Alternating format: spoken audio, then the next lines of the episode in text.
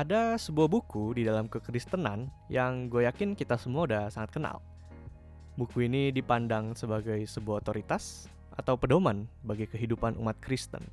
So this book seharusnya mengguide bagaimana kita hidup sebagai manusia yang serupa dan segambar dengan Sang Pencipta.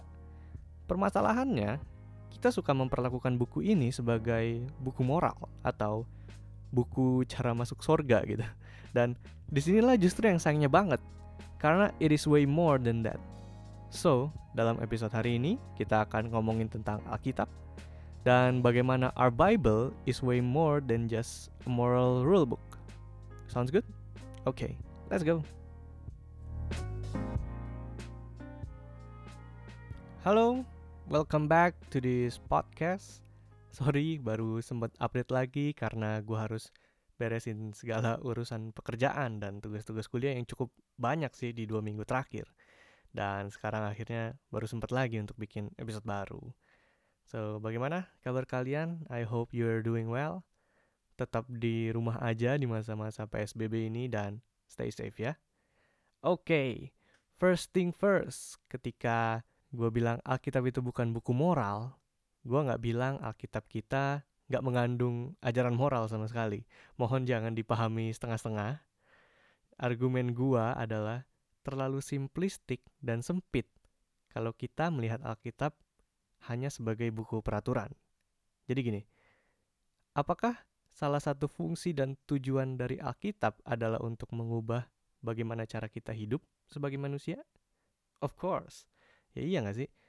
Salah satu fungsi Alkitab adalah untuk menunjukkan kecenderungan perilaku kita yang destruktif, yang egois, dan bagaimana kita saling menyakiti sesama kita.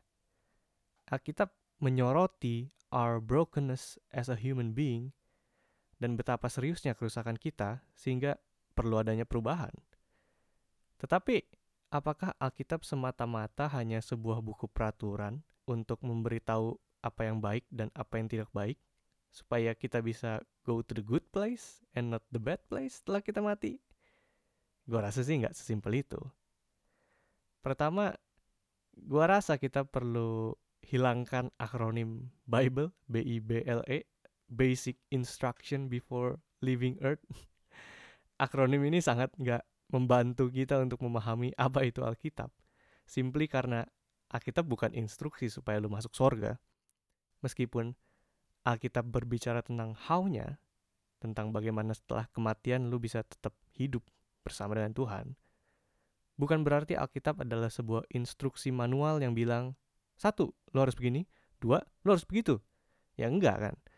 Kita bisa aja sih buat Alkitab jadi kayak gitu, tapi buat gue itu mengkhianati tujuan dari apa yang penulis-penulis Alkitab lagi berusaha komunikasikan kepada kita pembacanya. Kalau gitu, what is the Bible? Coba gue kasihin ya. Coba kita lihat dari kejadian 1 ayat 1 dan akhir banget dari buku ini, Wahyu 22 ayat 5. Di kejadian 1 ayat 1 bunyinya, pada mulanya, bla bla bla bla bla. Dan di Wahyu 22 ayat 5 ada, dan mereka akan memerintah sebagai raja sampai selama-lamanya.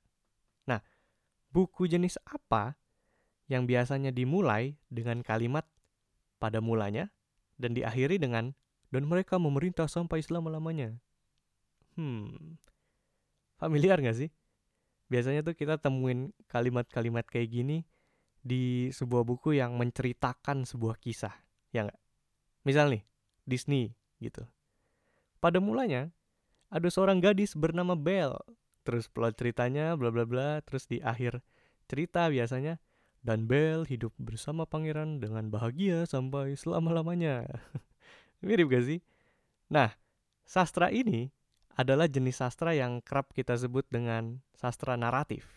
Nah, sastra naratif itu mengedepankan kisah tentang orang-orang dan peristiwa-peristiwa yang ada dalam sejarah. Dan Alkitab kita tuh banyak banget menggunakan sastra ini. Ada yang singkat dan diceritakan cuma dalam beberapa pasal gitu kayak Nuh, kejadian 6 sampai 10. Ada Yusuf, kejadian 37 sampai 47. Tapi ada juga kisah yang mengisi seluruh seluruh kitab gitu, kayak Ruth atau Esther, itu kan isinya kisah dan kisahnya mereka doang. Nah, salah satu Bible scholar favorit gua, Tim Mackey, pernah meneliti macam-macam jenis sastra yang ada di Alkitab. Dan dia temuin gini, ada tiga jenis utama sastra di Alkitab kita. Pertama, yang terkecil, ada jenis sastra discourse, atau ceramah, atau pidato gitu. 24% atau sebanyak 300 pasal di Alkitab menggunakan jenis sastra ini, discourse. Nah, yang kedua, 33% atau sebanyak 387 pasal itu menggunakan sastra puisi. Nah, contohnya lihat aja di Mazmur. Ada 150 pasal yang jenis sastranya tuh puisi semua. Hampir setengahnya itu ada di Mazmur gitu.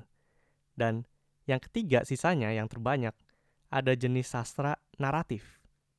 Jenis sastra ini jumlahnya ada 502 pasal atau 43% dari keseluruhan Alkitab. Hampir setengah dari Alkitab berusaha menceritakan kepada kita kisah-kisah yang tentunya berbeda-beda dan kompleks. Bahkan Injil-Injil kita juga bisa dibilang cerita, ya gak sih? Cerita tentang Yesus dari sudut pandang Matius, Markus, Lukas, Yohanes gitu.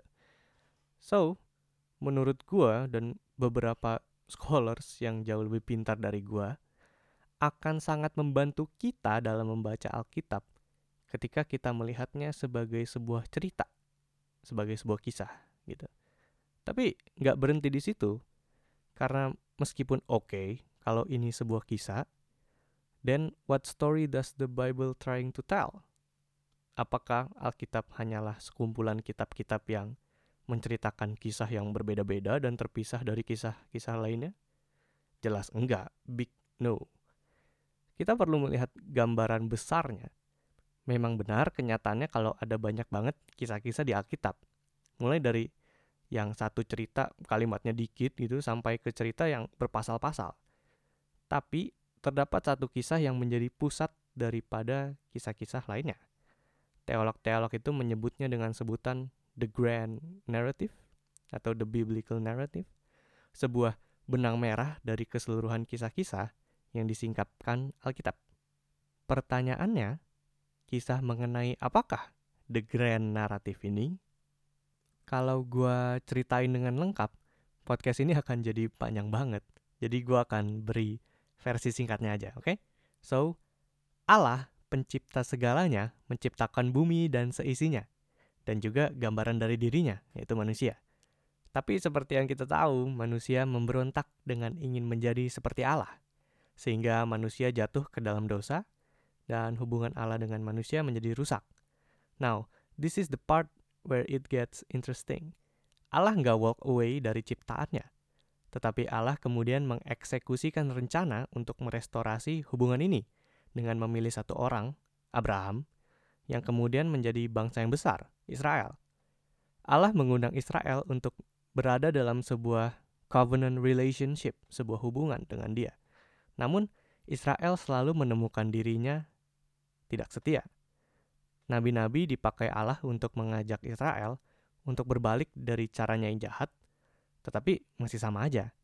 Sehingga nabi-nabi seperti Yesaya, Yeskiel, Yeremia, dan nabi-nabi lainnya menubuatkan akan datangnya seorang Mesias yang akan merestorasi keadaan ini. Datanglah Allah menjadi manusia dalam pribadi Yesus. Ia melayani, mengajar, melakukan banyak mujizat, dan sebagainya. You know the story lah. Ia juga mati di kayu salib demi menebus dosa manusia dan menyelamatkan mereka dari genggaman kematian.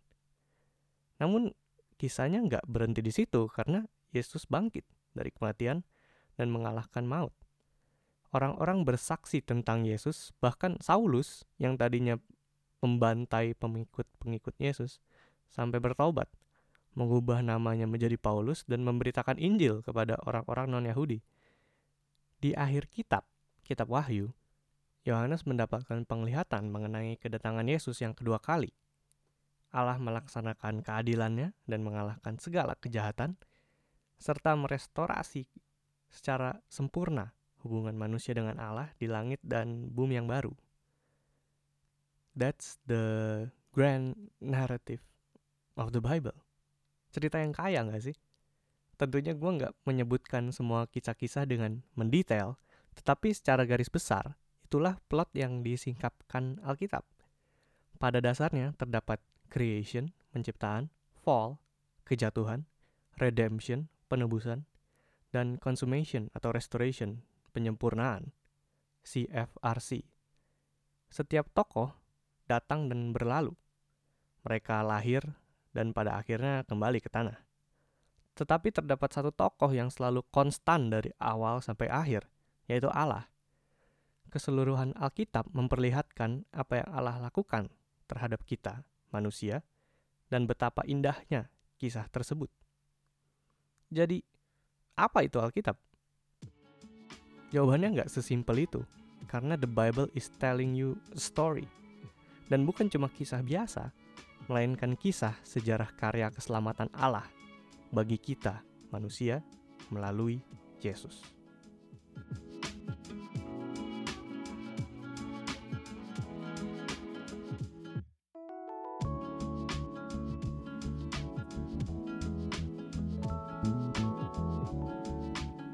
Salah satu pernyataan terjelas dan terpenting mengenai apa itu Alkitab juga berasal dari sebuah surat yang dituliskan oleh Paulus. Surat ini adalah surat yang begitu indah, ditujukan kepada pastor muda bernama Timotius yang lagi melayani di Efesus pada saat itu.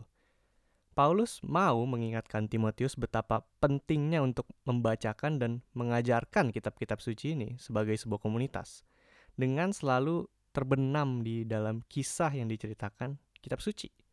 Dan kemudian di suratnya yang kedua di 2 Timotius 3 ayat 14 sampai 15, Paulus bilang begini. Tetapi hendaklah engkau tetap berpegang pada kebenaran yang telah engkau terima dan engkau yakini, dengan selalu mengingat orang yang telah mengajarkannya kepadamu. Ingatlah juga bahwa dari kecil engkau sudah mengenal kitab suci yang dapat memberi hikmat kepadamu dan menuntun engkau kepada keselamatan oleh iman kepada Kristus Yesus. Paulus merangkumnya dengan satu kata, hikmat, bukan untuk menjadi buku aturan, melainkan untuk memperoleh hikmat. Hikmat mengenai apa? Hikmat untuk mengetahui apa yang Allah kerjakan di dalam sejarah untuk menyelamatkan manusia. Dengan cara apa?